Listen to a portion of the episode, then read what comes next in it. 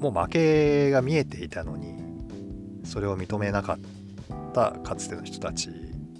が、まあ、泥沼化させていったし泥沼化させていったのは相手の策略だった部分もありますのでだから経済制裁も、まあ、効果はあるとは思うんですけどもタイミングを見て最終的にはあの話し合いっていうか停戦調停みたいのをしていかないといけないんだろうなというふうには思います。で資金を止めたり武器を売らないようにすればロシアの方が武器がなくなっていくだろうっていうのを誰かが言ってましたけども。でもそのミサイルですね。なんか正確に狙える武器がまああるらしいんですけども。それが尽きてきたらいよいよ無差別攻撃になる可能性もあるので今でこそなんか狙って攻撃をしているけども被害は出てますからね一般人に。それその攻撃ができなくなったロシアがどうどういう行動に出るかっていうのもまた考えなきゃいけないことだと思うんですよ。だからどっかタイミングを見誤るとなんかもっとひどいことが起こるような気がしないでもないですよね。であまりに不勉強っていうか分からなすぎてねあんまりこの問題あだこうだ言えないんで、まあ、ここまで喋っといてなんだっていうのもあるんですけどもあんまりああだこうだ言えないですよね。で、まあ、今起きてることは本当とんでもないことなんですけどもこれは日本にも起こりうることだっていうことは十分に理解してないといけないですし今起きている状況が生む日本への影響っていうのも認識しないといけないと思うんですよね。この後物の値段はもっと上がりますよね。さっき言った資源を持ってる国が取引が止まるわけですから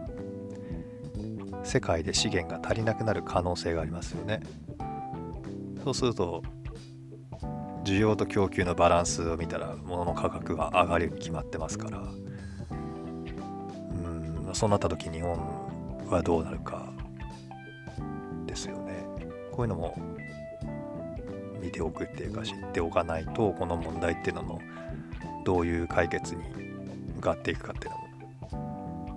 分からなくなりますしね。で何よりも日本だって狙われてるんですよね。領土尖閣諸島しかり北方領土しかり、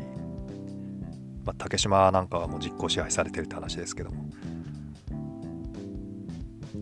だこのウクライナの軍事侵攻ロシアによる軍事侵攻が始まってからも尖閣諸島の周りに中国の船が現れてるみたいな記事も見ましたからよその話じゃないんですよねこれ。で台湾が絡んだ問題もありますのでこの台湾とか中国とかはきっとこの状況をかなり自分事として見てるような気がします。日本もそうやって自分事として見ないといけないように思うんですよね。まあ見てると思うんですけど私が言うまでもなく。ただ国民はどうかなっていうところはあってニュースがそういう風な話をまああんまり解説してくれないまあしてる時もあるんだろうけども国民がどれだけそれを把握して見ているかっていうのもありますけどやっぱりね学ばないといけないんですよね。だこの今年ちょっと歴史の勉強したいなってこうボロゲに思ったのはそういう部分もあって自分とこのっていうんですか日本に絡むこともそうなんですけどもなんかこう全体に世界はどういうふうな歴史を追ってきたのかっていうのを知っていると次どうしたらいいかっていうのはこうステップとして計画が立てそう立てられそうですよね。そういう狙いもあってちょっと勉強したいなっていうふうに思ってるんですけどもまあなかなか手が出ない。しかし漫画ならある程度 敷居が低くなるんですけどもその意味ではですね最近こう読んだ漫画をですねちょっと1個紹介したいんですけどえー、っとねこれ今も連載してるのかな？連載していると思うんですがちょっとね題名があれ待ってくださいね。えー、っと紛争でしたらこれ「はった」っていうのかな。漢字の8漢数字の8に田んぼの田で紛争でしたら「はったまで」っていう漫画で結構いろんな地域のこう揉め事を、ま題材にして一応主人公が解決していくんですけどもその解決していく過程でその各各地域っていうか いろんな地域の紛争の内容を解説してくれるので比較的分かりやすいですよね。歴史書とかを開くより。まあそれが全てだとは思わないんですけどやっぱ何事も入門編って欲しいじゃないですか。いきなり敷居の高い学術書なんてのは読めないのでまずはこの漫画から入ろうと思ってですね。最近見るようになりました。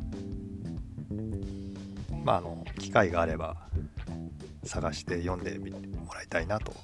思います。なんか期間限定でこのロシア・ウクライナ情勢とか無料で読めるみたいなネットの記事に出てましたけどもねちょっと探してみてください。はいここまでが、えー、森本ノート福田版でした。というわけで、えー、第シーズン3の第2節、えー、福田一人で喋ってきましたけどもここでおしまいにしたいと思います。どうもありがとうございました。